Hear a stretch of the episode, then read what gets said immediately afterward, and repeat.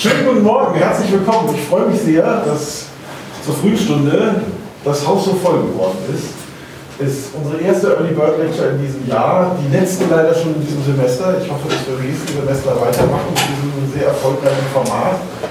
Heute geht es, und ich freue mich ganz besonders, dass es trotzdem so voll geworden ist, um Quantenphysik.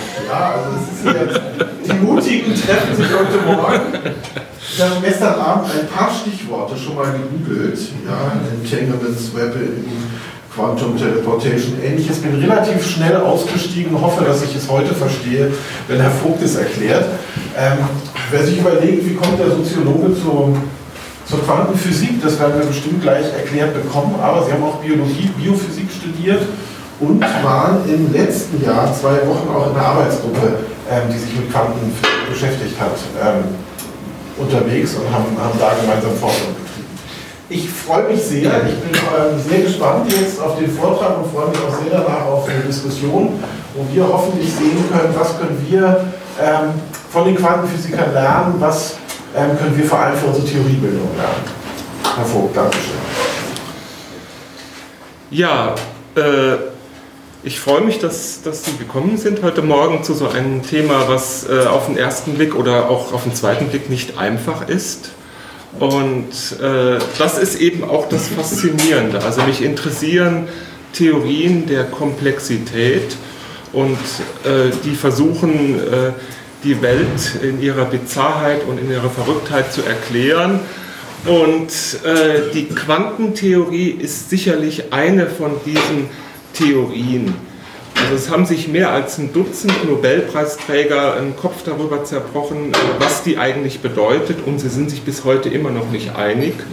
Und äh, das ist natürlich sehr faszinierend für mich, also äh, reizvoll, also aus verschiedenen Gründen.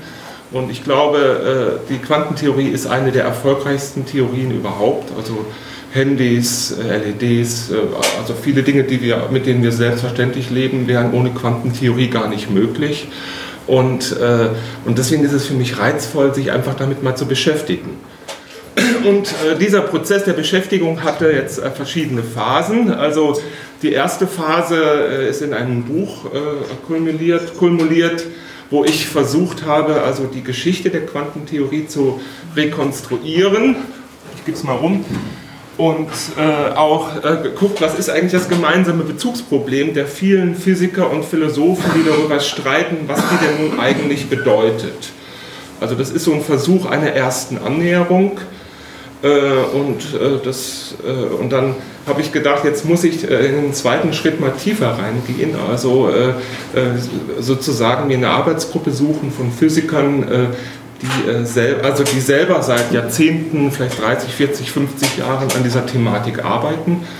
Und ich habe mir ähm, die Gruppe Zeilinger gesucht, weil äh, Anton Zeilinger äh, jetzt nicht nur eine äh, Anwendung von Mathematik betreibt, sondern äh, versucht selber zu theoretisieren. Also er ist ein sehr theorieaffiner äh, Physiker, was unter Physikern nicht unbedingt üblich ist. Also viele sind einfach nur reine Anwender von Mathematik und äh, er hat sozusagen ein eigenes Paradigma äh, entwickelt.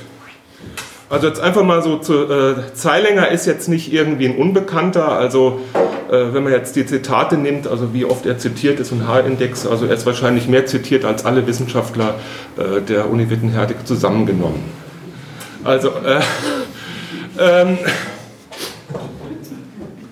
ähm, also ich werde jetzt trotzdem jetzt mal versuchen, einen kurzen Abriss durch die, äh, die, Bezugsprobleme und Geschichte der Quantentheorie zu geben. Dann möchte ich einführen in das, was das Besondere ist an der Arbeitsgruppe Zeilinger. Und dann möchte ich versuchen, also bei aller Vorsicht, äh, zu überlegen, äh, auf welche, was können wir eigentlich von der Quantentheorie lernen und wichtig ist dabei, dass wir dabei keinen Physikalismus betreiben möchten. Also, also es ist sicherlich der falsche Weg jetzt zu sagen, hier wir erklären alles quantenphysikalisch, aber es ist interessant, was können wir aus den Theoriefiguren für andere Disziplinen, wie zum Beispiel die Biologie, Soziologie oder die Wirtschaftswissenschaften lernen. Ähm, also jeder kennt es vielleicht noch aus der Schule, also die klassische Physik die beschreibt die Welt als ein Zusammenhang von Teilchen, die bestimmte Eigenschaften besitzen und deren Zusammenwirken äh, all unsere bekannten Phänomene hervorbringt. Teilchen bewegen sich dann zum Beispiel auf Bahnen im Raum, werden dabei von unterschiedlichen Kräften angezogen oder abgestoßen und interagieren auf diese Weise und so die weitere Story, äh, dass man dann daraus alle anderen komplexen Gebilde hervorbringen und erklären kann. Äh, das, das war sozusagen die Physik äh, so Ende des, wie wird sagen, des 19. Jahrhunderts oder so. Also, und da hatten eigentlich viele Physiker gedacht, jetzt haben wir die Welt erklärt. Also damit kann man alles erklären. Da kann man Biologie erklären, da kann man Mensch erklären. Also es gibt eigentlich nichts, was man davon nicht erklären kann. Und dann äh, hat sich aber an einer, Reihe, also sozusagen 1920, 1910, an einer äh, Reihe von Phänomenen, äh, also jetzt, oder ich mache nochmal einen Schritt zurück. Ähm, jetzt kann man das sozusagen auch äh, gucken, was für ein Weltbild ist dahinter oder was für eine Ontologie bei der klassischen Physik. Äh, also äh, äh, die erste Ontologie ist, es gibt Teilchen, die eine Essenz in sich haben. Es gibt so etwas wie Raum, es gibt so etwas wie Ort. Und das Zweite, äh, also was auch ein ganz wichtiger Teil der Ontologie der klassischen Physik ist, äh, die Wechselwirkung zwischen zwei Teilchen äh, ist sozusagen lokal. Also sie kann also nur wenn zwei Billardkugeln hier an diesem Ort miteinander wechselwirken, ist das praktisch möglich. Es ist keine telepathische oder sonst wie Fernwirkung möglich. Also es sind diese beiden Annahmen, Realismus und Lokalität, die die klassische Physik auszeichnen. Hm?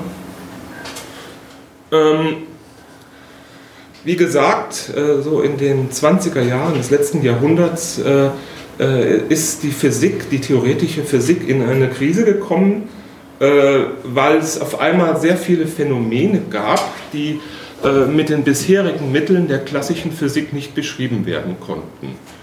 Also äh, Einstein selbst äh, sagte, also wir haben jetzt eine Reihe von Phänomenen, bei denen es sinnwidrig erscheint, ihre Gesetze durch Kombination von Differential- und Integralbedingungen, also das sind eben diese klassischen Kausalitäten, äh, zu beschreiben.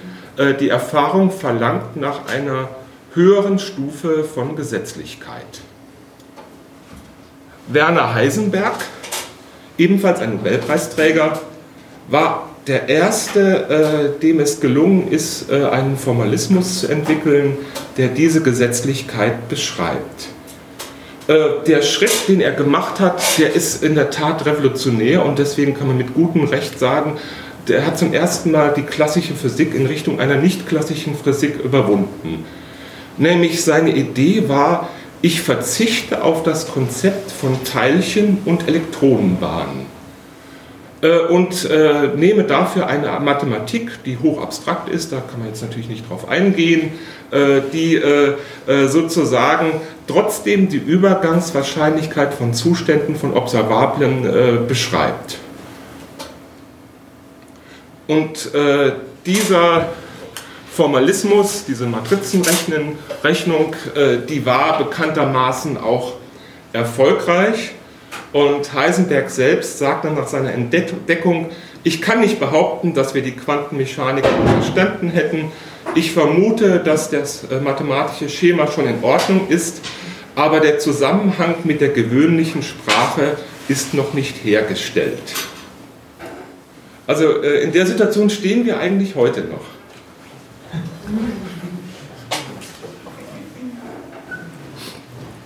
Ähm, jetzt hatte man eigentlich einen, äh, mit Heisenberg einen äh, funktionierenden mathematischen äh, Formalismus und äh, äh, der, der ist äh, also höhere Mathematik, also er schließt sich jetzt nicht so ohne weiteres, also man kann ihn jetzt nicht in zwei, drei Sätzen mit Schulmathematik erklären äh, und hat auch sonst einige äh, äh, komische Eigenschaften. Und die haben die Physiker und Mathematiker äh, nun, also fingen sie an, das zu untersuchen, also was diese Eigenarten äh, dieses mathematischen Formalismus der Quantenmechanik auszeichnet. Ähm, dann, äh, also das eins, was sehr besonders ist, dass jetzt auf einmal das, was früher Entitäten oder äh, Einheiten sind, nun durch Funktionen ersetzt wird. Also, äh, also man hat jetzt in dem Sinne keine Dinge, keine Elemente mehr, sondern anstelle des Elements oder des Dings, des Elektrons, des Ortes, des Impulses, setzt man auf einmal eine Funktion, also äh, sogenannte Operatoren, also äh, die eine komplexe Funktionsbeziehung ausbilden. Dann äh, die zweite Eigenschaft des Formalismus, also da ist man so äh, ist ein bisschen später drauf gekommen, ist, äh, dass es äh, einen Unterschied macht, äh, ob man jetzt den Operator A mal B nimmt oder zuerst den Operator, oder äh, in der zweiten Folge den Operator B mal A nimmt. Also die, äh, die, in der Multiplikation verhält sich das anders als jetzt praktisch in der Elementarmathematik. Also es macht einen Unterschied, in welcher Reihenfolge diese Operatoren miteinander multipliziert werden. Und das führt dann, äh, also allein schon aus mathematischen Gründen, äh, zu der Heisen, berühmten Heisenbergschen Unschärferelation, äh, weil eben, es ist eben ungleich a mal b oder b mal a, also wenn man mit Operatoren rechnet, wenn a und b Operatoren sind, und als Differenz kommt dieser berühmte Interferenzterm raus. Also das, und das ist äh, äh, diese berühmte Heisenbergsche Unschärferelation und die ist dann in dem Sinne auch äh, nicht nur eine mathematische äh, Konsequenz, äh, sondern zeigt sich auch äh, in vielen physikalischen Phänomenen. Also, also das Übliche ist ja, ich bestimme den Ort eines Teilchens sehr genau. Jetzt habe ich eine konjugierte Variable, den Impuls, und nach dem, äh, der Unschärferelation ist dann damit äh, aufgrund des Interferenzterms der Impuls unbestimmt. Und äh, das, das ist eigentlich eine ziemlich äh, verrückte äh, Geschichte, äh, die, also die jetzt heißt, also im Prinzip sind, bestehen die beiden Eigenschaften Impuls und Ort nicht unabhängig voneinander, sondern sind im Prinzip miteinander gekoppelt oder heute würde man sagen, sie sind kontextualisiert, also sie hängen von dem Kontext von jeweils anderen Variablen ab. Ähm, und äh, unter Kontextualisierung ist hier gemeint, dass jetzt eben Ort und Impuls nicht aus sich heraus bestehen, also, äh, aber auch andere Eigenschaften wie Spin oder Farbe oder, äh, also man kann jetzt x-beliebiges eigentlich nehmen, das besteht nicht aus sich heraus, sondern es entsteht in Abhängigkeit von anderem. Und äh, jetzt, also eine, sagen wir mal, so eine praktische Seite, die Sie alle kennen, ist der, der sogenannte Tunneleffekt. Es gibt dann so Dioden, wo irgendwie äh, Barrieren durchtunnelt werden können. Und äh, das ist jetzt äh, auch ein, wichtiges Ding, was wir auch von der Radioaktivität kennen. Also wenn wir jetzt zum Beispiel in einem Atom ein vermeintliches Teilchen sehr äh, streng definieren, also es im Korn eingeschlossen ist, dann ist sein Impuls unbestimmt. Also das heißt im Prinzip, es kann von 0 bis unendlich äh, große Energien annehmen. Und äh, das heißt im Prinzip, äh, es kann so eine hohe Energie haben, dass auf einmal der Atomkern auseinanderfällt, platzt. Also und damit hatte man eine wunderbare Erklärung für Radioaktivität. Also, äh, also das ist jetzt einfach nicht nur ein theoretisches Spiel und das hat die Quantenphysik ja auch so erfolgreich gemacht, also, sondern dass man auf einmal äh, äh, mit diesem auf den ersten Blick bizarren Formalismus also sehr viele Dinge erklären kann. Also äh, die, die, im Prinzip die ganze Elementarteilchenphysik. Also, man kann, äh, also äh, konnte man, kann man sehr erfolgreich erklären. Und das ist äh, äh, natürlich irgendwie bizarr. Also Sie kennen das ja vielleicht, wenn Sie gelesen haben, die Anhalter durch die Galaxis oder so, also den Unwahrscheinlichkeitsantrieb, also die Idee irgendwie, äh, wenn man auf Unwahrscheinlichkeit setzt, dann kann das Raumschiff, was jetzt hier ist, im nächsten Moment äh, am anderen Ende der Galaxis sein. Äh, aber das ist im Prinzip genau das, womit die Quantentheorie rechnet. Also jetzt, jetzt, das ist natürlich jetzt ein metaphorisches, übertragenes Beispiel, aber in ihren Grundideen Grundideen, äh, Grundmechanismen, äh, ist das genau äh, die Idee, wenn etwas eins sehr genau bestimmt ist, dann ist die konjugierte Variable vollkommen unbestimmt. Also es ist immer nur paarweise zu denken.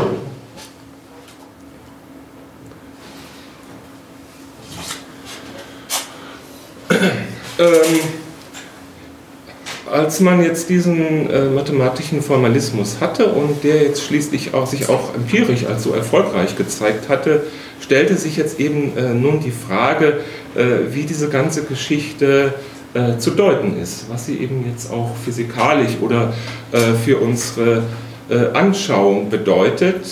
Ähm, Heisenberg selbst hat dann zum Beispiel, war, hat dann zum Beispiel gesagt, also die Elektronenbahn entsteht erst dadurch, dass wir sie beobachten. Also das, das, das, das, das, das kennen Sie wahrscheinlich auch so, äh, das sind so die Common-Sense-Geschichten hier, okay, Phänomene sind irgendwie abhängig davon, ob sie beobachtet werden oder nicht. Also da stecken natürlich jetzt ganz viele äh, erkenntnistheoretische und philosophische Probleme drin, äh, also auch mit so einem Satz ist es immer noch nicht geklärt, kommen wir später noch zu. Äh, aber jetzt haben sich halt äh, viele Leute Gedanken gemacht, also was das jetzt einfach bedeutet, so eine Aussage, die jetzt scheinbar irgendwie empirisch stimmt, also äh, weil empirisch schienen jetzt bestimmte Sachen beobachterabhängig zu sein. Also so, so bestimmte Ideen sind einfach, ist alles nur ein Artefakt einer statistischen Beschreibung. Also das hat Popper sehr lange verfolgt, die Idee. Karl Popper, der große Philosoph, der hat versucht immer das wieder sozusagen, okay, das sind statistische Gesetze, die äh, irgendwie dazu führen, äh, musste aber am Ende das aufgeben. Eine zweite äh, Auffassung ist, äh, die auch Niels Bohr sehr stark gemacht hat, es gibt einfach eine epistemische Grenze. Das dritte ist, es könnte ja verborgene Variablen geben, also dass es irgendwie einen äh, komplexen Mechanismus gibt, äh, der irgendwie Ort und Teilchen jetzt sozusagen äh, bestimmt. Also hinter Ort und Teilchen und Impuls stecken, würden dann im Prinzip andere Variablen hängen, äh, abhängen, die wir noch gar nicht kennen. Und äh, wenn man die irgendwie entschlüsseln würde, äh, dann könnte man, äh, hätte man die verborgenen Variablen und könnte dann trotzdem die Welt ähm, deterministisch generieren. Und äh, der letzte Mechanismus ist, der Beobachter generiert die Wirklichkeit. Also es ist sozusagen so eine Art so ein Subjektivismus oder so ein subjektiver Idealismus. Äh, ähm, äh, also wo sich die Leute dann in der Kopenhagener Deutung, insbesondere Heisenberg und Bohr, geeinigt haben, ist, dass es eigentlich eine strenge Verbindung von Epistemologie und Ontologie gibt. Also dass das jetzt in der Quantentheorie nicht mehr getrennt ist. Also dass das, was wir wissen, mit dem das, was erscheint, irgendwie in einer raffinierten Weise zusammenhängt. Und das war auch dann, äh, was Heisenberg äh, sozusagen äh, auch zuerst stark gemacht hat. Also, also er hat diese epistemische und die Verbindung von Epistemologie, was wissen wir, und was ist äh, zusammengedacht und hat dann gedacht, also wir müsste Größen und Variablen in bekannte und unbekannte einteilen und dann hängt es davon ab, was als bekannt oder unbekannt oder heute würden wir sagen bestimmt oder unbestimmt erscheint, hängt davon ab, aus welcher Seite, aus welcher Richtung man es anschaut. Das, da sowas sagt Heisenberg 1927. Ähm, jetzt jetzt will ich das einfach mal so ein bisschen an, äh, also, also an, einem, äh, an einem, einem Doppelspalt-Experiment äh, illustrieren. Äh, äh, also damit Sie jetzt von der Theorie so ein bisschen so mal in ein physikalisches Experiment kommen. Also wenn Sie jetzt irgendwie eine Quelle, heutzutage müssen wir sagen, von irgendwas haben, also es können Elektronen sein, es können Photonen sein, es können Atome sein, es, also in der Gruppe Zeilinger haben die sogar C70-Moleküle, also sogenannte Fullerene genommen. Also das sind so Fußballmoleküle aus Kohlenstoff, äh, äh, die sogar heiß sind, äh, die 1000 Schwingungen haben. Und mit denen kann man dasselbe Experiment machen. Also man lässt es jetzt von der Quelle ausstrahlen, beschleunigt es oder, und dann kommt es auf den Schirm und dann äh, kommen manche äh, Teilchenereignisse, ich, äh, kommen dann irgendwie da und da. Es gibt sozusagen Streubild Jetzt kann man einen Spalt dazwischen äh, schalten und dann äh, sieht man jetzt irgendwie, es gibt äh, sozusagen, ja klar, wie, es eben zu erwarten ist aus der klassischen Anschauung, äh, die Streuung wird durch den Spalt eingeengt.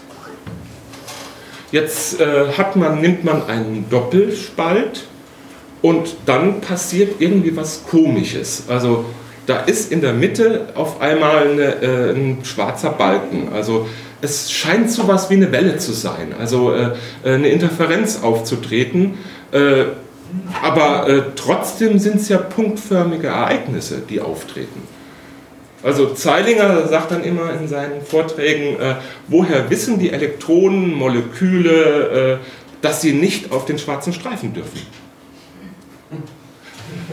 Also das ist einfach bizarr. Also das ist jetzt quasi jetzt äh, spätestens äh, an dem Punkt äh, müsste jetzt einfach so die klassische Vorstellung, die man hat von Ereignissen, irgendwie aussetzen. Jetzt müsste man irgendwie, jetzt müsste sich eigentlich drehen. Was kann das jetzt eigentlich sein? Ähm, also so sieht es jetzt dann aus in einem weiteren Bild, das Doppelspaltexperiment. Also das ist in der Tat, man kriegt dieses Interferenzmuster und dann äh, ist äh, das Verrückte, jetzt in dem Moment, äh, wenn ich jetzt bestimme, an welchen Spalt es durchgegangen ist, also äh, ob es am rechten oder linken Spalt durchgegangen ist, verschwindet das Interferenzmuster, ich bekomme wieder so einen eindeutigen Streifen. Also äh, das, das ist äh, sozusagen äh, das, äh, also das, das Doppelspaltexperiment, äh, das, das macht einfach sozusagen jetzt einfach mal so ein bisschen so anschaulich diese Konsequenzen äh, der Quantenmechanik deutlich und, ähm, und sagen wir mal jetzt die gegenwärtige Erklärung äh, dieses Doppelspaltsexperiment ist jetzt äh, die Messung des Durchgangsortes verändert den Kontext der Versuchsanordnung und damit die Eigenzustände des Systems. Sie lassen sich nicht mehr aus der Superposition rechter Spalt, linker Spalt beschreiben, da die Messung einen zusätzlichen Positionsoperator ins Gesamtsystem einbringt. In Folge verschwindet die Interferenz, allerdings entsteht eine neue Unbestimmtheit. Der Spalt, an dem das Teilchen detektiert werden kann, ist nicht mehr vorhersehbar. Also das, das wäre sozusagen jetzt eine zeitgemäße Beschreibung. Also äh, Sie, wenn Sie sich erinnern, wir äh, bleiben jetzt konsequent darin, dass wir jetzt nicht mehr von Teilchen und Bahnen ausgehen, sondern alles nur noch durch Operatoren aus ersetzen. Äh, äh aber jetzt eben, wenn eine Messung gemacht hat, dann ist die Messung selber ein Operator, der das Gesamtsystem verändert. Äh, dadurch wird etwas bestimmt und das ist jetzt das Reizvolle. Gleichzeitig wird dadurch etwas anderes unbestimmt.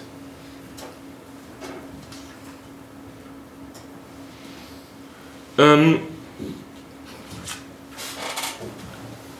ähm, Jetzt äh, ist jetzt auch wieder um zu sagen, wie jetzt heute der Stand ist, etwa so in der Zeit, äh, äh also in der Arbeitsgruppe Zeilinger sind die auch sehr theorieaffin, arbeiten auch mit dem Mathematiker Simon Kochen äh, zusammen, der das Kochen-Speaker-Theorem entwickelt hat. Und äh, der hat jetzt auch in einem Vortrag, äh, glaube von 2015, äh, versucht nochmal irgendwie genau dieses Ding zu rekonstruieren, zwar auf einer mathematischen Seite und äh, äh, die Annahme ist jetzt sozusagen, äh, die quantentheoretische Formalismus, der ist deshalb konsistent und selbst für Phänomene der klassischen Welt, weil die Eigenschaften physikalischer Entitäten nicht mehr intrinsisch gegeben sind, sondern extrinsisch, also vollkommen kontextabhängig von Operatoren definiert sind. Und dann folgt dann ein weiterer Schritt, so ist es möglich, dass von einem Standpunkt aus gesehen ein Wahrheitswert nicht definiert ist, wenn von einem oder zwei anderen Orten aus betrachtet sehr wohl ein konkreter Eigenwert beobachtet werden kann. Also, äh, also das ist jetzt, äh, äh, und jetzt, das ist im Kleingedruckten, aber ich kann es nur mal sagen, also das bedeutet im Prinzip, die propositionale Logik ist falsch. Es ist nicht, dass es unlogisch ist, was es geschieht, aber es lässt sich nicht durch eine propositionale Logik mehr beschreiben. Also die sagt hier, ich nehme A, ich nehme B, aus A, B folgt C. äh, weil ja A kontextualisiert ist, B ist kontextualisiert äh, und dann ist sozusagen äh, aus diesen Kontextualisierungen, weil das alles extrinsisch ist, äh, das einfach nicht mehr als eine Addition äh, von Kausalitäten denkbar. Also das ist, äh, also das, ja. Ähm, jetzt kommen wir ähm, zum, zu der nächsten Figur, äh, zu der äh, sogenannten Verschränkung. Also das ist ja auch eine äh, Konsequenz, äh, die auch schon aus dem mathematischen Formalismus der Quantentheorie äh, resultiert. Ähm, zwei Elemente, die zuvor eine bestimmte Eigenschaft hatten, also meinetwegen eine Farbe oder Ausrichtung oder Geschwindigkeit, werden jetzt miteinander gekoppelt und diese Kopplung ist die Verschränkung dass diese beiden Eigenschaften nicht mehr bestimmt sind. Äh, das, das, ist die Grundidee der Verschränkung. Es findet eine Interaktion statt und durch die Interaktion werden bestimmte Eigenschaften, die vorher da sind, sind auf einmal unbestimmt. Wenn jetzt eine Messung geschieht an einem der Teilchen oder an einem äh, der Systeme, äh, zeigt sich einem anderen Homolog äh, die komplementäre Eigenschaft. Also das ist jetzt etwas, was Einstein unheimlich paralysiert hat. Also diese Figur, also weil er ist eigentlich einer der wenigen gewesen damals, die die Quantentheorie verstanden haben und deshalb hatte er Probleme damit. Also, äh, weil er hat das konsequent durchdacht und das heißt eben, das Gesetz der Verschränkung bedeutet jetzt auch, also wir äh, nehmen jetzt ein Photonenpaar, was wir jetzt hier herstellen, dann, das ist sozusagen verschränkt, dann äh, transportieren wir das jetzt irgendwie eins, ein Lichtjahr in die Richtung, eins ein anderes Lichtjahr in diese Richtung. Jetzt kommt irgendeiner auf die Idee, das eine Photon zu mischen, dann müsste simultan äh, sozusagen das zwei Jahre Lichtjahre entfernte Photon äh, auf einmal komplementär die gleiche Eigenschaft zeigen. Und das war für Einstein die äh, sogenannte spukhafte Fernwirkung, die er in dem 1935er Artikel formuliert hat. Und den, äh, das ist das EPR-Paradox äh, und sagte, das kann und darf ja nicht sein. Also das ist also, das widerspricht meinem gesamtgesunden Menschenverstand. Und dann hat er ja, sagen wir, Zeit seines Lebens in den USA unter schlechten Bedingungen versucht, also hat er keine Labore und keine Ausrüstung, keine Institute mehr, äh, irgendwie äh, äh, einen Weg zu finden, zu sagen, die Quantentheorie, wie kann man die durch was anderes ersetzen. Ist ihm nicht gelungen, ist bis jetzt auch heute noch keinem gelungen. Ähm, Schrödinger, auch in einem Aufsatz von 1935, äh, in dem äh, dieses schöne äh, Katzenparadoxon formuliert ist, stellt sich da äh, auch, versucht sich auch sozusagen die bizarren Eigenschaften der Quantentheorie äh, zu stellen. Und äh, er hat äh, sozusagen eine Interpretation äh, entwickelt, die für mich als Systemtheoretiker interessant ist. Also äh, der sagt also, durch eine Messung oder eine Interaktion entsteht ein neuer Eigenzustand, der durch eine veränderte Wellenfunktion zu beschreiben ist wobei in der neuen Funktion stets auch Aussagen fehlen, die in der früheren enthalten waren. Ähm, die Interaktion zur Bestimmung eines gemeinsamen Systems führt zugleich immer auch zur Auslöschung von zuvor bestimmten Werten der jeweils interagierenden Systeme und diesen Satz, der findet sich dann auch in dem Aufsatz. Bestmögliches Wissen um ein Ganzes schließt nicht notwendig das Gleiche für seine Teile ein. Also äh, das, das, ist jetzt eine äh, ziemlich äh, verrückte äh, Figur, aber äh, vollkommen konsistent mit der Interpretation der, also mit dem Formalismus der Quantentheorie. Also äh, die Idee ist jetzt quasi die Quantentheorie halbiert gewissermaßen die im Universum definierten Variablen. Weil ja dadurch, dass sie durch Operatoren bestimmt werden, äh, äh, gibt es nicht mehr Einzelvariablen, sondern immer paarweise äh, konjugierte äh, Variablen. Und wenn jetzt irgendwie eine Interaktion geschieht, also heute, also Zeilinger würde heute sagen, Interaktion und Verschränkungen sind eins, also jede Interaktion führt zu einer neuen Verschränkung, dann werden damit äh, positionsabhängig Variablen gelöscht. Dann entsteht eine neue Unbestimmtheit. Also jede Bestimmung führt zu einer neuen Bestimmtheit und äh, das ist jetzt, äh, da sind wir wieder bei dem Kochen Speaker, positionsabhängig. Also was an einem Ort bestimmt ist, muss nicht am anderen Ort bestimmt sein. Also das, was hier wahr erscheint, also von der Position Dirk Becker, muss von Matthias Kettners Position nicht wahr sein oder so. Also äh, sozusagen. Äh, und ein dritter Beobachter äh, sieht Interferenzen sozusagen. Äh, da, äh, der würde sagen, die sind beide nicht definiert. Also jetzt ist einfach mal so eine so Beispiel, also jetzt ist jetzt. Äh, das ist, also dazu braucht man keine Quantentheorie, weil dann kann, das ist quasi, das ist klar vollkommen akkord. Also wir brauchen jetzt, es ist halt nur so ein, äh, Beispiel, äh, also um das jetzt, äh, äh, also das, das hat mit Physik natürlich nichts zu tun. Matthias Kettner und Dirk Becker. Das war, ist, hat einfach damit zu tun, einer hat recht, der andere nicht. Ähm, aber hier ist es halt auf einer fundamentalen Ebene. Äh, äh, das, das bestmögliche Wissen um ein Ganzes schließt nicht notwendigerweise das Gleiche für seinen Teil ein. Also wenn ich jetzt eine Interaktion habe und eine Interaktion, eine Beziehung, äh, dann weiß ich auf einmal nicht mehr, was die Teile sind. Weil, weil durch die Interaktion eine Unbestimmtheit eingeführt wird in die Teilchen. Also genau das ist eine Umschreibung für das Prinzip der Verschränkung. Und gut, äh, die spukhafte Fernwirkung ähm, habe ich schon äh, angedeutet.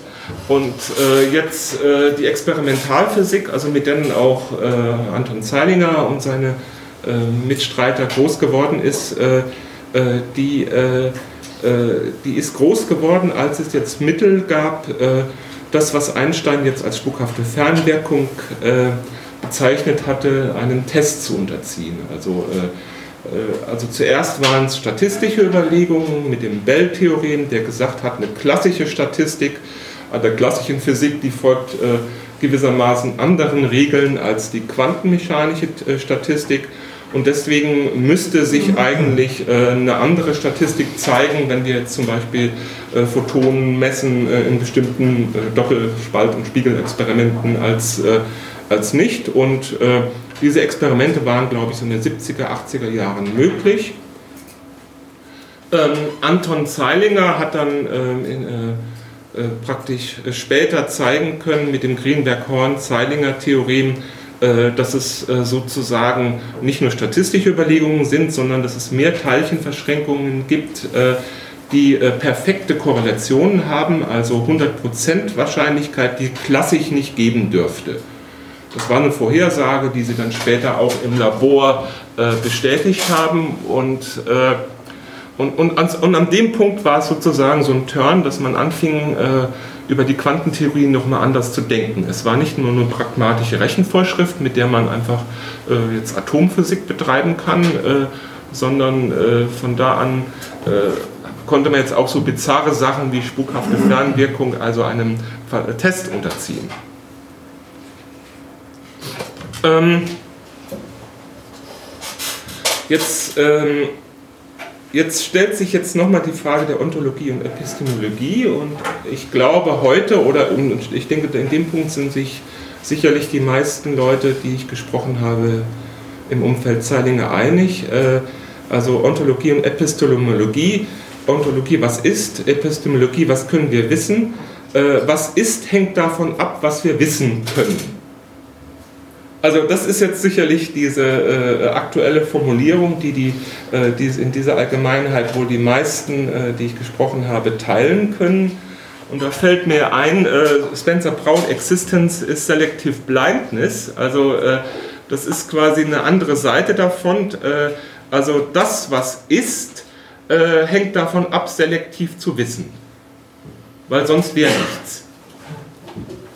Also äh, das, das ist, äh, ist, eine sehr bizarre Figur, äh, aber, äh, äh, aber das, das, das, da gibt es eben auch so Aussagen von Nobelpreisträgern wie dem John Loveling, der sagt eben, Quantenmaterie sind Wellen von nichts. Also äh, die Wellenfunktion, wenn man so buchstäblich hätte, äh, äh also äh, ist da eigentlich jetzt erstmal nichts, aber äh, durch die Selektivität der Beobachtung entsteht eine partielle Interaktion, dann ist etwas. Aber in einer anderen Interaktion verschwindet dieses Etwas wieder. Also das ist sozusagen sagen wir, eine sehr, sehr ungewöhnliche Figur, an die man sich jetzt erstmal gewöhnen muss. Und ähm,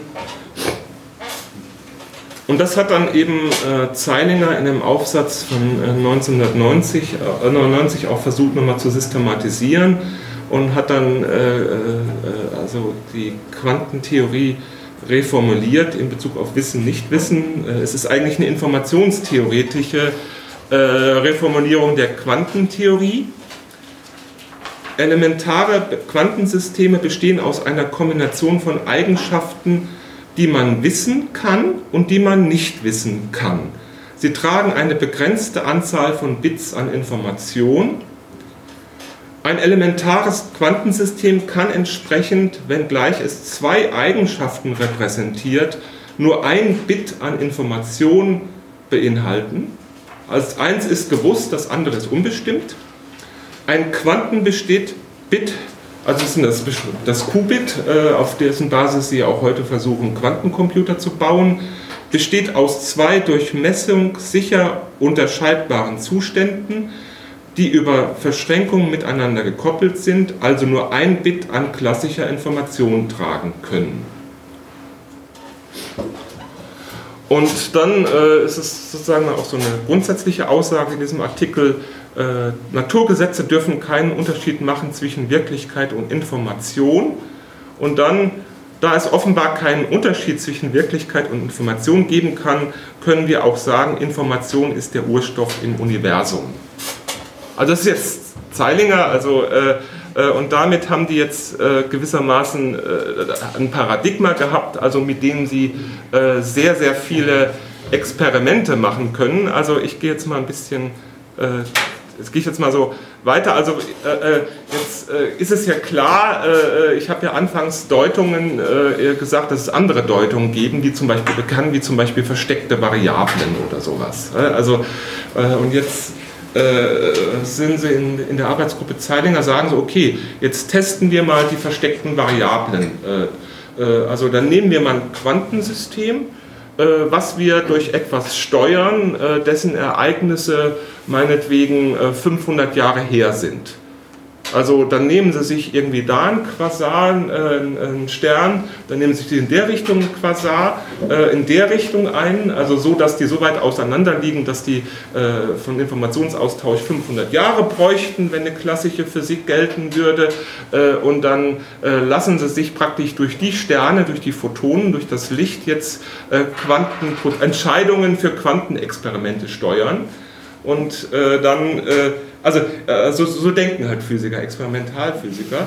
Äh, das ist bizarr und dann haben sie, äh, fahren sie nach Mallorca zu Satelliten äh, und da haben sie Satelliten und dann haben sie zwei Sternwarten da, die sie auf zwei Sterne ausrichten können äh, und dann äh, äh, wie zu erwarten, äh, äh, funktioniert das Quantenexperiment trotzdem. Du kriegst trotzdem die Interferenz, äh, äh du kriegst trotzdem den bizarren Quanteneffekt, auch wenn du sie durch Sterne steuern lässt, äh, die Ereignisse aussenden, die 500 Jahre her sind. Also Folgerung eines Physikers, also wenn es eine äh, verdeckte Variablentheorie geben würde, äh, müsste eigentlich der Mechanismus dann mindestens 500 Jahre äh, schon angefangen sein. Also müsste praktisch etwas abdecken, was 500 Jahre zurückliegt, um dann äh, den Ausgang zu determinieren. Also äh, was äh, irgendwie noch unvorstellbarer ist als die Quantentheorie. Also ist es wieder so ein Baustein, jetzt zu sagen, der einzahlt auf Zeilingers Deutung ja, dann gibt es eben diese sogenannten Delayed Choice Experimente, äh, dass man jetzt äh, äh, oder Quantenreiser, also da komme ich jetzt gleich mal zu. Ähm, also ein wichtiges Experiment, was in der Zeilinger Gruppe immer wieder eine Rolle spielte, äh, ist das äh, von der Mandelgruppe äh, äh, sozusagen entwickelt. Also dass wir haben einen Laser, der irgendwie auf einen Spiegel geht, der halbdurchlässig ist. Also das ist immer so wieder die Sache, wenn man halbdurchlässigen Spiegel hat, äh, dann baut man sozusagen eine Entscheidung rein. Also weil das Lichtstrahl kann dann rechts kommen, durchgehen oder er kann gespiegelt werden oder sowas. Also, da, äh, also äh, und dann geht es auf den Kristall und der Kristall macht aus dem ähm, Lichtimpuls zwei niederfrequentere verschränkte Photonen und dann da aber jetzt äh, unklar ist, man nicht wissen kann, ob das jetzt hier durchgegangen ist oder äh, dieser Strahl gegangen ist, äh, kann ein Teil der Photonen jetzt äh, auch den zweiten Kristall erreichen, wo dasselbe geschieht. Da in dem Kristall eben nicht immer äh, in jedem Fall ist, dann weiß man nicht, ob das äh, verschränkte Lichtpaar hier entstanden ist oder hier entstanden ist. Dann führt man quasi äh, das wieder auf Spiegel zu, die wieder halbdurchlässig sind, wo man nicht weiß, ob es da oder da entstanden ist. Also man spielt damit, dass man jetzt Stellen hat, wo man nicht Wissen erzeugt, unentscheidbar, also man erzeugt quasi systematisch Entscheidungen, wo man nicht wissen kann, was es ist und baut an anderen Stellen sozusagen Möglichkeiten ein, etwas zu wissen. Also das ist im Prinzip die Grundidee äh, all dieser Experimente und die, äh, äh, sind, äh, die, die haben dann eine gewisse Komplexität. Also die können, also jetzt, das ist jetzt praktisch ein einfaches Layout, also die können jetzt sagen wir mal viel komplexer sein. Ähm, Jetzt, äh, das Spannende ist jetzt hier, äh, ich weiß nicht, ob die Verschränkung hier entstanden ist oder hier entstanden ist. Also das kann ich jetzt prinzipiell nicht wissen. Und wenn ich das jetzt rautenförmig mache, äh, führt dieses Nichtwissen in der Tat zu einer Interferenz, zu einem Auslöchen. Aber wenn ich jetzt äh, sozusagen jetzt hier in den Spalt, also dass hier zum Beispiel was reinlege, äh, äh, äh, äh und dann kann ich ja wissen, ob dann praktisch an dem Kristall oder an dem Kristall äh, das äh, Photonenpaar äh, entstanden ist. Und dann habe ich eine Bestimmung, äh, bekomme dann hierdurch äh, hier oder hier ein anderes Ergebnis. Also, äh, weil ich habe jetzt ein prinzipielles Wissen. und das ist irgendwie eine merkwürdige Geschichte, dass also da haben die jetzt mit gespielt, also dass man zum Beispiel jetzt Fotos machen kann von etwas, was man gar nicht sieht. Also man baut jetzt, also dieses System kann man ja skalieren, also Sie haben sogar jetzt Anwendungen gemacht, jetzt will man jetzt meinetwegen irgendwie äh, was im Auge sehen, also oder in biologischen Prozessen, die man nicht stören möchte, weil also praktisch jetzt äh, ist ja klar, ich greife ein und dann würde ich was stören.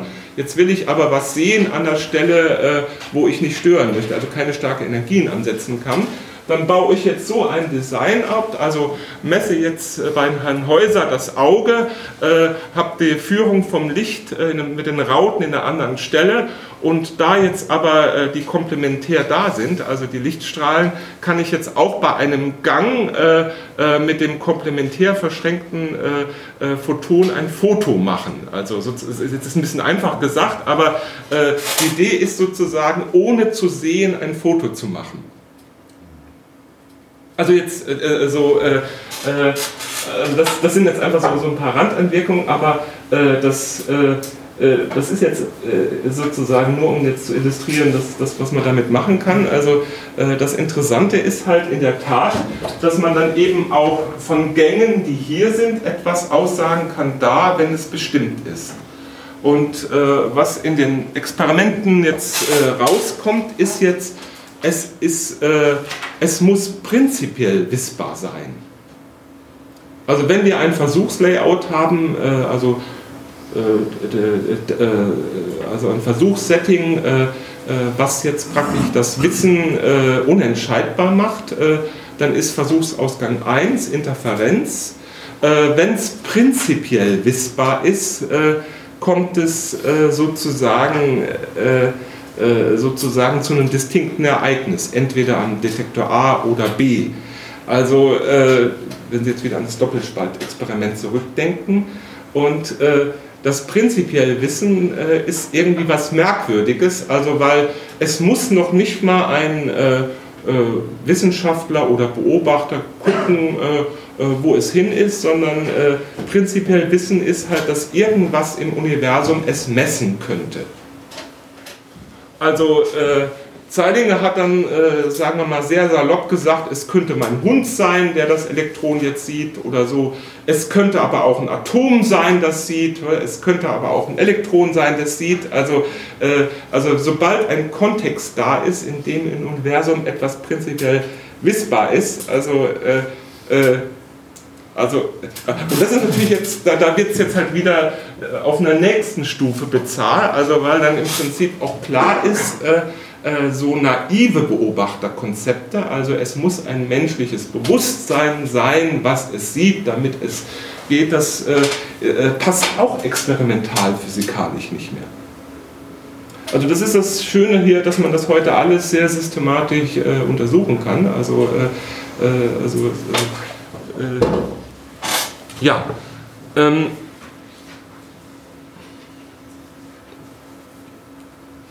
Und da kommen jetzt äh, sozusagen äh, Fragen ins Spiel, also das sind jetzt, äh, sagen wir mal, fundamentale Fragen. Äh, äh, der Befund scheint ja einer beobachterabhängigen Interpretation der Quantentheorie zunächst zuwiderzulaufen. Äh, jetzt könnte man fragen, was ist überhaupt Information? Wir kennen es ja von Belzen, Information ist ein Unterschied, der einen Unterschied macht. Also äh, irgendwie ist es schon kontextualisiert. Wie ist die Beziehung zwischen Medium und Form? Was ist überhaupt der Beobachter? Gibt es überhaupt den oder hat es überhaupt Sinn, so ein Konzept zu haben eines Beobachters?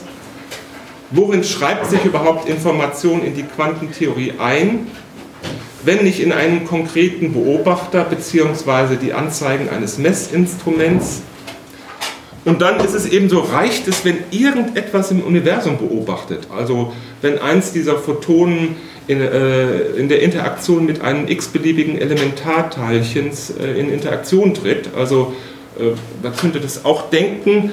Und wenn man da die jetzt die Physiker aus der Arbeitsgruppe Zahlinger spricht, hat da doch jeder eine andere Auffassung darüber. Also da, da wird es eben wieder spannend. Also in der Ontologie und Epistemologie, da äh, sind sie sich jetzt wieder keineswegs einig. Also äh, äh, äh aber was klar ist, dass das informationstheoretische Paradigma sehr fruchtbar ist. Also dass es, äh, äh dass es bisher noch an keiner Stelle sozusagen äh, zu Sachen geführt wird, wo eben dieses Paradigma falsifiziert wurde. Ähm, ich habe Zeilinger mal selbst äh, gefragt, was er jetzt dazu sagt, was Information ist, und dann hat er so eine sehr raffinierte Antwort gegeben.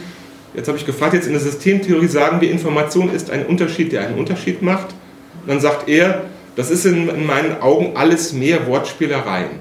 Information ist ein grundlegender Begriff, das kann deswegen nicht definiert werden, weil dann müsste ich ja auf etwas anderes reduzieren und in dem Moment ist es kein grundlegender Begriff mehr. Wir alle haben ein intuitives Verständnis, was Information ist und das reicht und damit kann man perfekt operieren. Was? Ähm. Ja, jetzt äh, kann ich, da könnte man jetzt da beliebig lang, also jetzt weiter eingehen. Äh, also äh, jetzt, äh, wenn man jetzt, äh, also man kann äh, jetzt diese, diese Prozesse, die ich jetzt hier, sagen wir mal, so ein bisschen angedeutet habe und ein bisschen beschrieben habe, und mit, und mit dem informationstheoretischen Paradigma kann man eigentlich sehr viel machen. Also man kann mehr Teilchenverschränkungen machen, man äh, kann Verschränkungen von Teilchen machen, die eine unterschiedliche Herkunft haben und dann ihre Bestimmung aufhören. Man kann äh, Verschränkungen sozusagen äh, übertragen, also dass eine Verschränkung aufgelöst wird und in eine neue überführt wird. Das ist das sogenannte Entangling Swapping. Man kann schauen, sozusagen, was passiert, wenn ich Zustände messe äh, bevor die Verschränkung gemacht wird, also äh, bevor ich entscheide, ob so oder so verschränkt wird. Also äh, das, äh, das, sind alles äh, Dinge, die da durchgeführt wurden und die führen dann zu dem Ergebnis, dass anscheinend die Zeit und Reihenfolge keine Rolle spielt, also in der Quantenphysik und jetzt, wo sie jetzt eben sehr stark dran sind, ist Quantencomputer Quantenkryptographie und sozusagen äh, sowas wie ein Quanteninternet. Also da spielt dann die Quantenverschränkung, also äh, äh, Quantenverschränkung eine Rolle und das Entangling, Entangling Swapping, dass man sozusagen Verschränkungen übertragen kann oder sowas. Also äh, das ist so, äh, wo jetzt im Moment mit gespielt wird. Aber das ist auch hier am Rande. Ähm, jetzt möchte ich jetzt zurückkommen äh, oder zum Anfang zurückkommen. Also was können wir eigentlich äh, von der Quantentheorie lernen für die Theoriebildung von anderen äh, Disziplinen? Die Frage, was für wen Information ist, scheint mir interessant. Äh, die Beobachterabhängigkeit von Begriffen wie Wahrscheinlichkeit und Unbestimmtheit äh, die äh, Fluidität des Subjekt-Objekt-Schnittes, also der äh, praktisch in der Quantentheorie, es, es, gibt nicht, wo man sagen kann, hier fängt es an, da ist Ende, hier ist Beobachter, hier ist nicht. Also das, das lässt sich gar nicht feststellen, also, sondern das hängt selber wieder vom Kontext wieder ab. die Modellierung extrinsischer Eigenschaften, die Bedeutung der Zeit, der Umgang mit Komplexität, das Verhältnis von Sinn, Gegenstand und Interpretation. Also das sind alles Fragen, die da äh, in der Quantentheorie auftauchen. Und, ähm, und ich glaube, da könnten wir jetzt, äh, äh, da will, möchte ich jetzt eher mit Ihnen in die Diskussion gehen, als da jetzt noch viel zu sagen. Ähm, aber äh, jetzt vielleicht noch äh, an zwei Beispielen so eine Sache, wo, wo das reizvoll kann, sein kann, sich darüber äh, Gedanken zu machen. Also jetzt in der Biologie zum Beispiel, äh, äh, da gibt es jetzt so einen kleinen neueren Zweig Quantum Information Biology, von Quant Information Interpretation of Quantum Mechanics to Application in Molecular Biology and Cognitive Psychology. Also jetzt das Raffinierte ist jetzt, dass Sie jetzt nicht sagen, wir wollen physikalisch denken. Also es geht jetzt gar nicht darum, Nervensysteme äh, oder Molekularbiologie quantenmechanisch zu reformulieren. Also, äh, also man braucht, bei allem, was wir heute wissen, brauchen wir äh, für das Verständnis des Nervensystems keine Quantenphysik. Also weil äh, die Alles- oder Nichts-Prinzip des Feuern, des Nervens äh, ist äh, so diskret äh, und äh, äh, dass wir es sozusagen auch klassisch beschreiben können.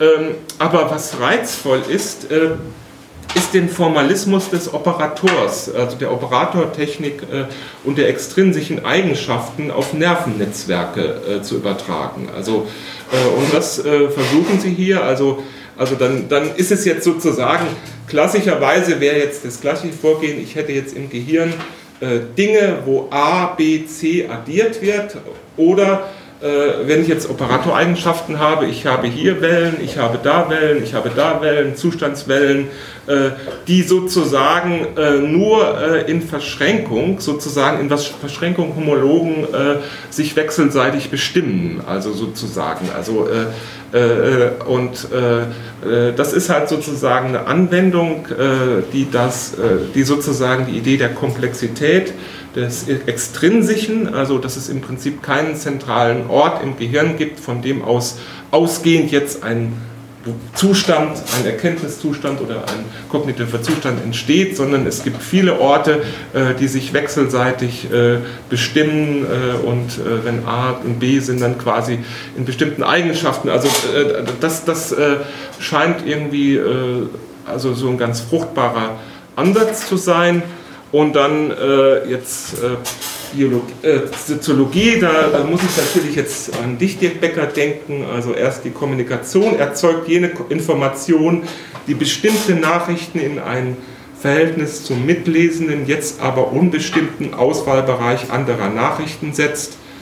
Die Kommunikation arbeitet gewissermaßen ständig an der Bestimmung des Unbestimmten, aber Bestimmbaren, um Bestimmbares verstehen zu können.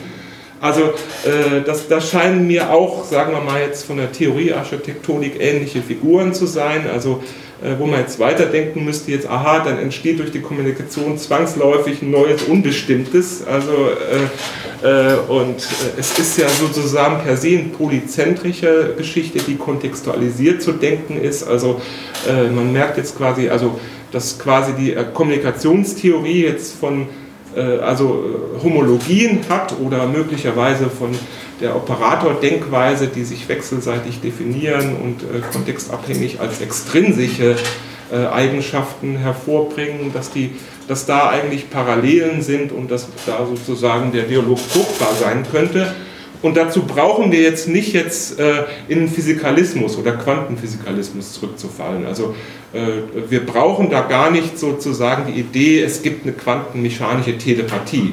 Braucht man nicht, sondern äh, das, das scheint auch, glaube ich, nicht besonders hilfreich zu sein jetzt aus äh, oder nach meiner all meinem Wissen, sondern äh, das Reizvollere ist eher, äh, wie kann ich jetzt die Idee des Extrinsischen, also der extrinsischen Eigenschaften übertragen auf andere Systeme. Und wo es natürlich auch sehr, sehr reizvoll ist, ist es natürlich in der Netzwerktheorie. Also wenn man jetzt sagen würde, wie wäre denn eine, die Wirtschaftswissenschaft ich äh, weiß jetzt nicht, als ob Kollegen aus den Wirtschaftswissenschaften hier sind, also wie wäre eine Wirtschaftswissenschaft, äh, die jetzt nicht mehr jetzt von der Entität eines Akteurs ausgeht, äh, der, von dem jetzt Eigenschaften und Bedürfnisse invariant vom Netzwerk bestehen, sondern eben diese Eigenschaften, Subjektivität, Wünsche, Begierden selber wieder extrinsische Eigenschaften eines Netzwerks darstellen. Also, also also das äh, sind einfach jetzt so Ansätze, wo ich sage, äh, äh, äh die Physik hat es äh, vorgemacht, dass sowas denkbar ist. Also äh, sie hat empirisch gezeigt, dass es sowohl mathematisch möglich ist, das zu bewältigen, als auch in der Experimentalphysik, in der Anwendung damit umzugehen. also warum müssen eigentlich jetzt andere äh, Disziplinen immer noch in einem, sagen wir mal, äh, ein Weltbild irgendwie, äh, was aristotelisch ist oder irgendwie, also, also praktisch, also Platon, also ich, ich jetzt, bin jetzt kein Philosoph, also möchte jetzt sein, aber, äh, also, aber das ist äh, eben das auch, was Quantenphysiker, auch viele jetzt im Gespräch gezeigt haben, dass sie sagen, äh, komischerweise im Dialog mit Philosophen, die verstehen uns am wenigsten, weil sie praktisch immer noch in einem Weltbild sind, was äh, von Entitätenzahlchen und von Kausalität äh, äh, aufgrund von propositionalen Eigenschaften, äh, pro, äh, proportional formulierbaren Eigenschaften ausgehen. Und damit würde ich jetzt einfach mal in die Diskussion gehen.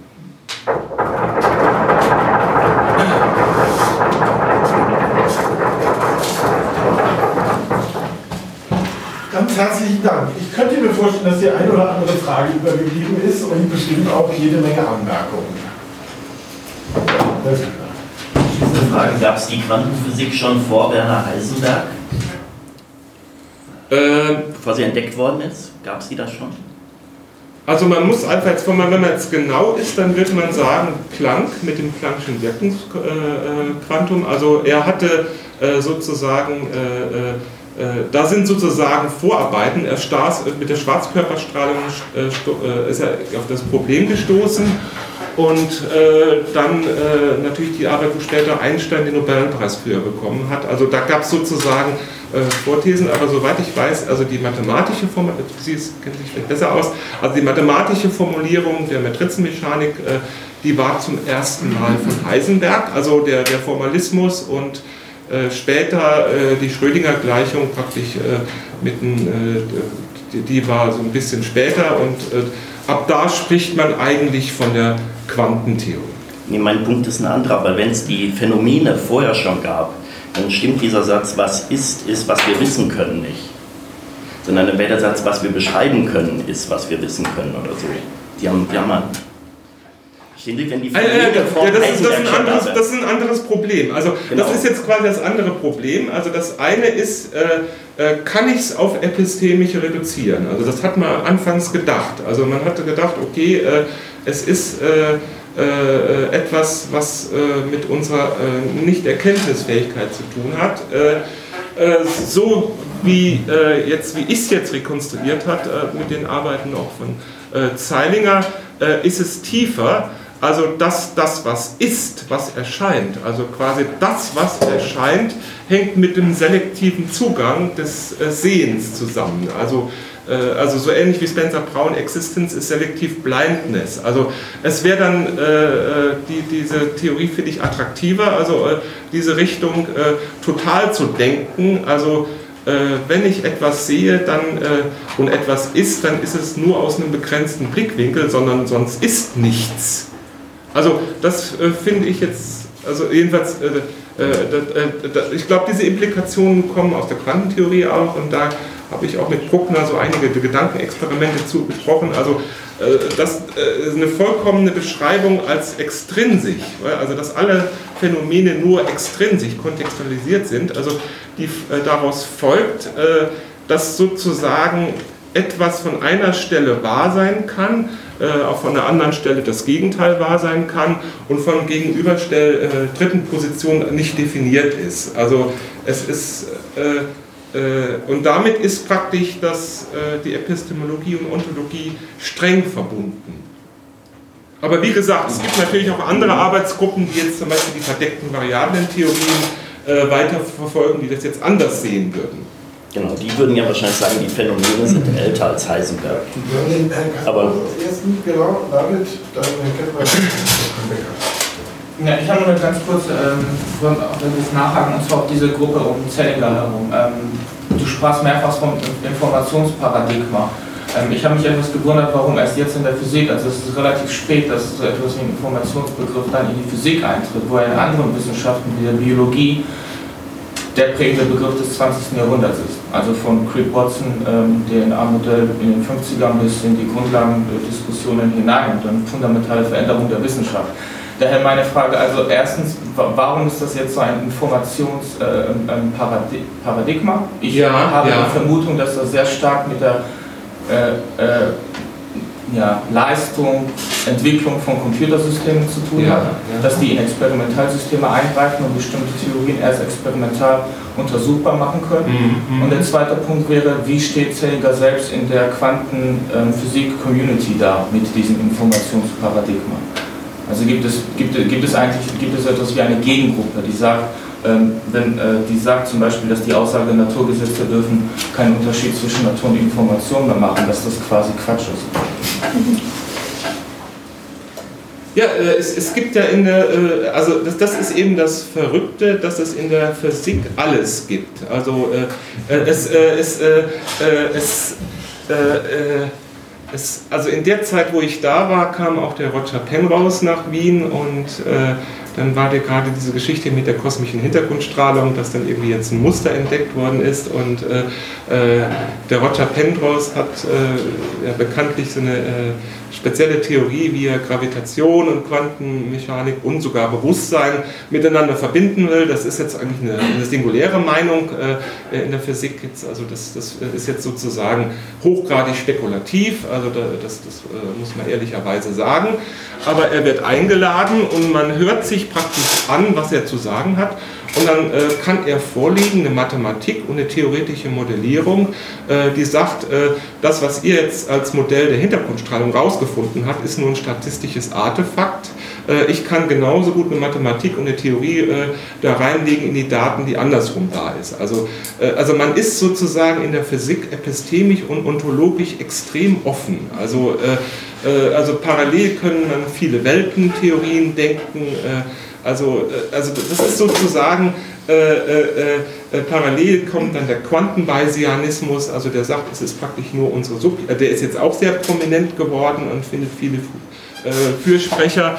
Also es es ist äh, innerhalb dieser Physik, äh, physikalischen Communities, ist jetzt, äh, man würde selbst, wenn man jetzt äh, Zeilinger nicht teilt, ihn nicht jetzt als verrückt sehen, sondern sagen, es ist hier irgendwie ein äh, Zugang äh, unter anderem. Also da ist eine extrem epistemische, ontologische Pluralität, also die da denkbar ist. Also und und die Idee, also jetzt, und, und das ist jetzt, ich hatte ja mit Zeilinger persönlich gesprochen, äh, dieses Informationssache, also äh, das ist, glaube ich, bei ihm authentisch. Also er war sehr von Bohr und von auch dem gleichen Zeilinger Artikel, den ich hier äh, den Schrödinger Artikel 35 sehr fasziniert. Also das hat ihn gewissermaßen getrieben und äh, äh, also da, da, taucht es ja auf, äh, aber in der Quantentheorie relativ spät. und jetzt vollkommen akkord, das ist natürlich jetzt Wissenssoziologie, da kann man sagen, jetzt ist es opportun, das zu tun. Also, weil jetzt, äh, jetzt kann man das Versprechen machen, dass es Quantencomputing gibt, äh, kann man das Versprechen machen, äh, wir sind nah an Quantenkryptographie, also zu einer breiten Anwendung oder sowas. Also, also es verzahnt sich, aber, aber trotzdem glaube ich, dass es nicht unabhängig, also dass das trotzdem zwei unabhängige Sachen sind. Also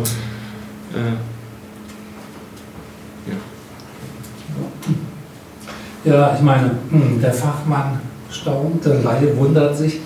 Ähm, hm, das ist ja das ist natürlich ein faszinierendes Feld für Physiker und ähm, insofern äh, extrem interessant zu beobachten für Soziologen und auch für Philosophen. Ähm, äh, ich würde ganz, ganz gerne mal ein Problem thematisieren, was wunderbar zum Ausdruck kam mit deiner netten Intervention, dass du sagst, Dirk Becker und ich können unterschiedliche Wahrheitswerte irgendwie sehen, ohne dass das was mit Physik zu tun hat. Das ist genau mein Punkt. Ohne dass das was mit Physik zu tun hat. Ja, ja. Ähm, die Probleme, die ich eigentlich habe mit äh, Leuten, die sich mit ähm, dem beschäftigen, womit Physiker sich richtig beschäftigen, ist eigentlich immer die Popularisierung die zu ähm, wilden Interpretationen führt, die durch nichts gedeckt sind, aber, aber irgendwie interessant klingen. Ja. Und insofern ist auch dieses Doppelspaltexperiment, äh, das gehört zu, zu, einer Gruppe von so überinterpretierten ähm, Experimenten, das einen ähnlichen Stellenwert hat, das ist jetzt eine wissenssoziologische Bemerkung, wie etwa äh, die Libet-Experimente. Ja? Der Laie schließt daraus, ich habe keinen freien Willen. Oh Gott. Hm. Ähm, aus Doppelspaltexperimenten und dem, hm, der, der, also der wirklich harten Theorie oder des Diskurses der, der physikalischen, des, des physikalischen Diskurses eben unter Quantenphysikern schließt der Laie, hm, oh Gott, ähm, ich, es gibt ja nichts außer dadurch, dass ich es weiß und solche Dinge. Das sind so Pseudo- Dramatisierungen, die irgendwie interessant klingen, die aber nur so verpuffende Luftballons ergeben. Ich habe schon mit so vielen Leuten geredet, die mich irgendwie von der tiefen Weisheit oder von dem, von, von, von den, von den universalen, von der Bedeutsamkeit von Schrödingers Katze irgendwie überzeugen wollen. Ich glaube, Sie kennen alle diese Diskussionen. Das führt irgendwie drei Schritte weit und dann geht einem der Gedanke aus, weil keiner wirklich kapiert, was damit gemeint ist, aber es klingt so interessant. Und diese Art von, ähm, wie soll ich sagen, also Pop-Physics, ja, äh, die finde ich extrem ähm, schwierig und die, die würde mich als Wissenssoziologe eben auch sehr interessieren. Ich meine, du bist ja Wissenssoziologe. Ähm, aber das, ich meine, Okay, ich, das war eigentlich der Punkt, den ich nochmal markieren wollte, um es abzuschließen. Ähm, ich kenne auch Physiker, die so eine ähnliche Position dann einnehmen, wenn man sie befragt, wie ähm, der Herr Zeilinger, äh, den, den, du befragt hast, was ist Information? Dann sagen die so Dinge wie, naja, jeder versteht es doch intuitiv, kann es auch nicht definieren. Ähm, das sind natürlich Auskünfte, die sind für Philosophen nicht etwa elegant oder intelligent, sondern sie sind vollkommen hilflos. Und äh, Leute wie also diese, diese äh, Physiker oder andere Experten äh, stilisieren sich an solchen Stellen, gerade auch in Kontraposition zu Philosophen, indem sie sagen, naja, hm, die verstehen uns vielleicht am wenigsten das sind aber genau die, die mit, mit den Philosophen, die diese Sachen wirklich studieren, äh, überhaupt nicht reden. Okay, das war jetzt nur zur mhm. Problematisierung der Außenwirkung eines, inner, eines inneren Diskurses, der innerhalb ja, der Physik ja. natürlich hochspannend ist. Äh, klar, vollkommen akkord mit der Popularisierung, das ist ein eigenes Thema. Also man kann ja äh, in Esoterikladen gehen und dann sieht man Bücher wie Quantenheilung und sowas. Äh, und äh, äh, äh, das ist äh, vollkommen klar, dass das eigentlich der Sache nicht gerecht wird und dass es, aber umgedreht könnte man sagen, bestimmte Metaphern die transportieren auch Ideen, die auch für andere Bereiche interessant sein könnten. Und, äh, äh, und jetzt gerade dieses Beispiel der Schrödingers Katze. Also äh, wenn man sich jetzt äh, damit beschäftigt, ist das eins der Geheim, auch für die Physik eins der geheimnisvollsten Oxymorons, also äh, äh, was, äh, weil, weil im Prinzip äh, eine Theorie Architektonik der Beobachterproblematik drin hängt, die nicht zu lösen ist. Und, und jetzt, also dann finde ich so, solche Aufsätze, wenn man den mal genau durchguckt, also diesen Katzenaufsatz, die meisten lesen den ja leider nicht, sondern nehmen nur dieses Beispiel, also da sieht man quasi selber, wie Schrödinger durch alle epistemische und ontologische Positionen geht und ringt und am Ende zu einem Weiß nicht nicht kommt.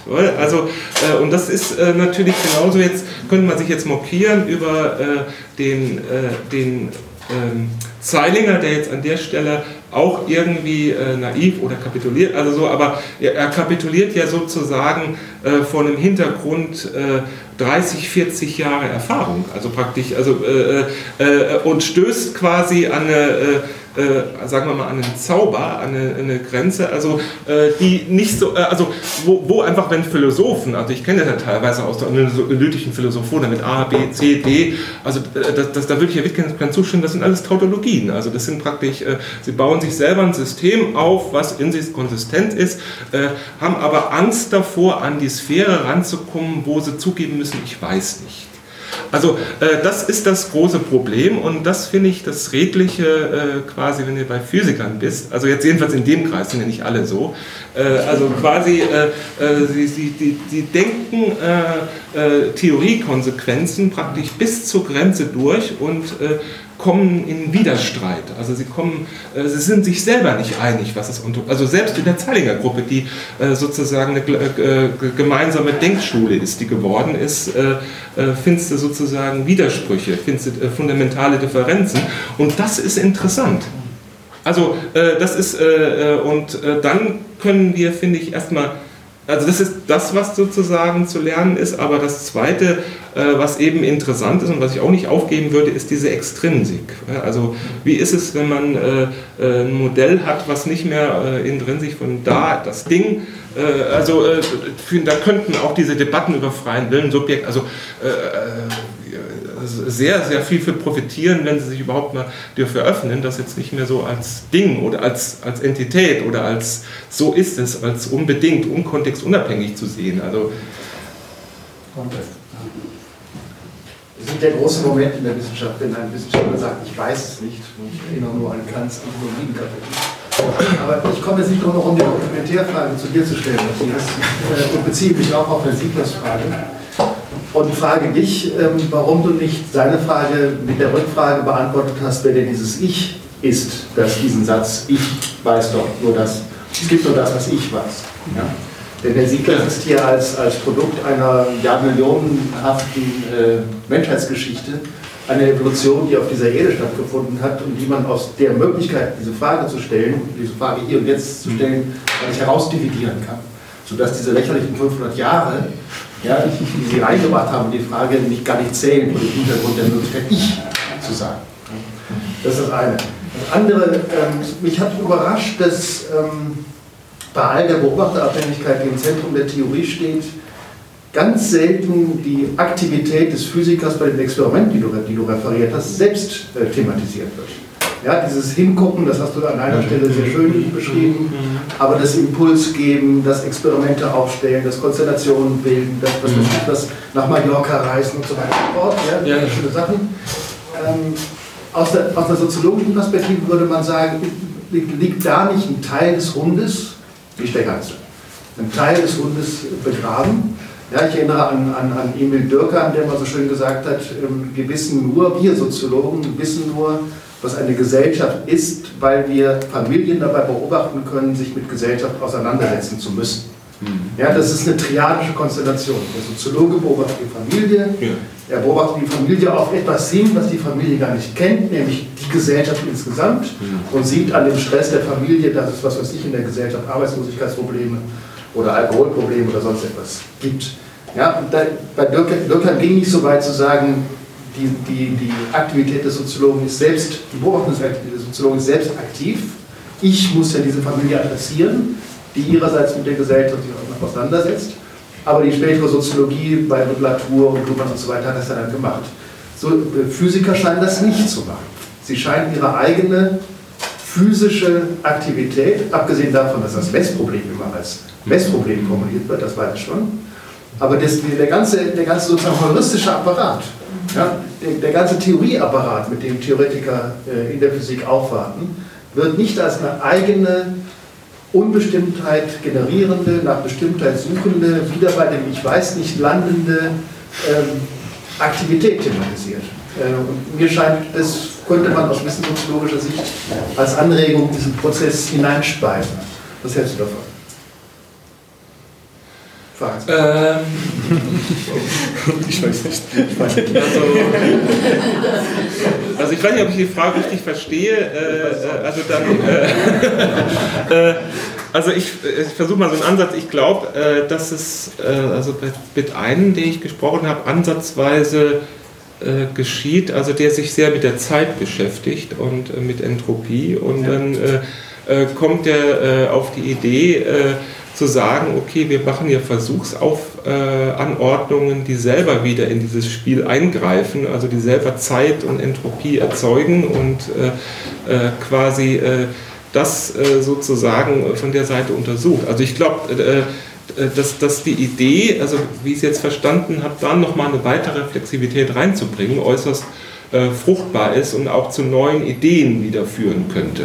Also, also die sozusagen neue Klasse äh, von Experimenten äh, sozusagen hervorbringen. Also äh, die Physik wird aber in dem Sinne, glaube ich, auch mit gutem Recht Physik bleiben müssen, dass sie ja quasi immer diese Ideen wieder physikalisch operationalisieren wird. Also dass sie jetzt eben dann, es muss wieder in neues Experimentaldesign führen. Also also es gibt dann sozusagen so ganz verrückte, also das habe ich mit dem Bruckmann besprochen, also wie, was ist, äh, wenn Physiker A in diese Kammer eingeschlossen, Physiker B in diese Kammer eingeschlossen ist. Äh, sie können nur äh, ein Bit an Informationen nach außen tragen. Also, äh, also sozusagen, es gibt sozusagen da auch äh, äh, Gedankenexperimente, äh, aber dann stellt sich natürlich sehr schnell das Problem, wie lassen die sich realisieren. Also, das, also da ist eben immer wieder die Sache der Technologie, also das ist ja auch sehr technologiegetrieben. Also gibt es jetzt gerade diese Kristalle, die diese Verschränkungen oder diese Sachen, gibt es diese Zeit, also es ist, also das, das, das taucht natürlich sehr stark noch mit rein.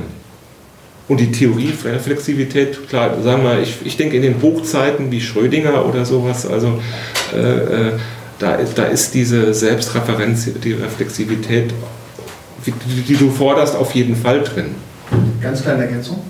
Es wäre, es wäre tatsächlich spannend, glaube ich, die Kommunikation selbst reinzubringen und zu sagen, Kommunikation kann gar nicht anders, inklusive der Kommunikation von Theorie, als Unbestimmtheit zu generieren, weil ja der Satz irgendwann aufhören muss, dann ein anderer mit einem weiteren Satz anschließt.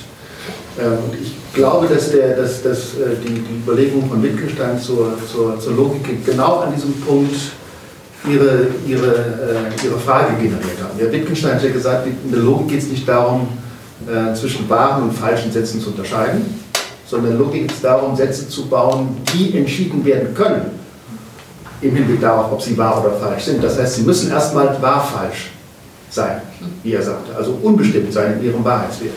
Ja, die ganze Logik, die ganze, der ganze Propositionalkalkül dreht sich nur darum, Sätze zu produzieren, die wahr oder falsch sein können. Das heißt, im Moment beides sind, wahr und falsch. Und mir scheint die ganze Theorieproduktion in der Physik, die du, die du jetzt wunderbar referiert hast, und das gilt für die Theorieproduktion in der Soziologie genauso, andere Wissenschaften kenne ich nicht, Ökonomie vielleicht noch. Ja, das sind alles Sätze, die auf ihre Entscheidbarkeit hinwollen mhm. aber nicht die Entscheidung selbst vorwegnehmen. Und das schien mir, das scheint mir eine, eine, eine sinnvolle Beschreibung von Theorie zu sein, mhm. selbst Theorie als Unbestimmtheitsgenerator zu fassen. In bestimmten Sachbereichen. Ja klar, das, das wäre, äh, ich glaube, das würden, äh, äh, das würden aber, glaube ich, viele Leute teilen, also diesen Punkt. Das, das, wird, das würde eben Zeiger äh, teilen, dass er ab einem gewissen Punkt wieder in die Pragmatik äh, äh, zurückgeht und sagt, okay, ich also, also deswegen wendet sich also jetzt so Zeilinger sehr stark gegen diese also Großtheorie-Leute. Es gibt ja auch äh, gerade in der Astronomie äh, Quantenphysiker, die sagen, äh, irgendwann habe ich die Weltformel. Äh, also äh, die alles hat oder sowas. Äh, das ist für Zeilinger vollkommen uninteressant. Also, äh, und ich glaube aus ähnlichen Gründen, wie du es formulierst, also, äh, weil für ihn ist es gut, quasi eine Ambivalenz zu haben, die zu einem Experiment oder zu, führt, was wieder zu einer Entscheidbarkeit führt. Also da ist sozusagen die Rückkehr also, zu der Theorie in die Pragmatik. Also äh, er will aber nicht die Alles-Theorie. Also da ist er sozusagen, da wird er allergisch. Weil, also sobald jetzt jemand mit der Alles-Theorie kommt, dann äh, äh, da, da, wird er böse. Also, äh, da wollte ich noch zurückgezogen, dann kriegt der Häuser wieder zur Frage. Äh, könnten Sie noch ein Wort zur Emergenz sagen, von diesem Gesichtspunkt aus, den Sie heute entwickelt haben? Emergenz also äh, Im Sinne dessen, dass eben auf einer übergeordneten Ebene würde heißen, auf der Ebene der Relation zwischen den sagen wir, beiden Kontrollen, ähm, die da im, Pendulum sind, eben Eigenschaften bestehen, die quasi auf der untergeordneten Ebene so nicht, ähm, wie soll man sagen, vorhersehbar sind. Ja, ja, das ist ein äh, ganz äh, spannendes Thema. Also mit dem Thema habe ich auch mit dem Greenberger, der das Greenberger, äh, das Mehrteilchenverstrickungssystem äh, äh, mit Zeilinger zusammen und Horn zusammen äh, zum ersten Mal formuliert hat. also es, es gibt ja so etwas, mit der Zweiteilchenverschränkung hat man statistische Korrelationen, die klassisch nicht sein können. Bei Dreiteilchenverschränkungen äh, kommt etwas auf, was auf einmal unerwartete 100% Korrelationen hat, also die klassisch nicht geben können, äh, geben kann und äh, Greenberger sagte, wir stecken da wirklich in den Kinderschuhen. Also wenn wir davon ausgehen müssen, dass die Quantentheorie ja so wie sie formuliert ist, also dass die Eigenschaft in einem, mehr, äh, in einem unendlich dimensionalen Hilbertraum alle formuliert sind, also jetzt äh, äh, äh müssen wir praktisch mit äh, Merkmalen und emergenten Mustern rechnen, die wir noch überhaupt nicht ahnen können. Also Greenberger hat das so formuliert, wir sind im Kindergarten. Also äh, äh, von der Physik, von der Quantenphysik her äh, stehen wir ganz am Anfang. Also äh, wir, also wir ahnen erstmal, also aber, äh, aber es, äh, die, die Vorhersage ist, dass es auf, auf Komplexitätsebenen emergente Muster gibt, deren Eigenschaften wir noch nicht mehr ahnen können. Also so, so also ich glaube, das, das, so war das jetzt, was, wie es und äh, das ist, aber Kindergarten ist halt das, das, das Stichwort. Das ist ein schönes letztes Wort. Vielen Dank, Herr Fuchs. Ich habe viel verstanden, vieles auch nicht, ähm, wie es zu erwarten war. Ich hätte mir die Offenheit und Pluralität der Physik, die Sie mehrfach angesprochen haben, in meinem Physikunterricht gewünscht. Da gab es immer sehr viel, es ist richtig und noch sehr viel mehr, es war falsch leider. Ähm, sehr beruhigend finde ich, egal wie schlau und egal wie gebildet man ist, ganz zum Schluss treffen sich alle auf Mallorca. Ja, das habe ich mitgenommen. Großartig. Ich wünsche Ihnen allen einen tollen Tag, schönen Stufo-Tag, eine schöne Veranstaltung. Vielen Dank fürs Dasein. Wir machen nächstes Semester weiter, Herr Becker, oder? Das ist mein Spaß.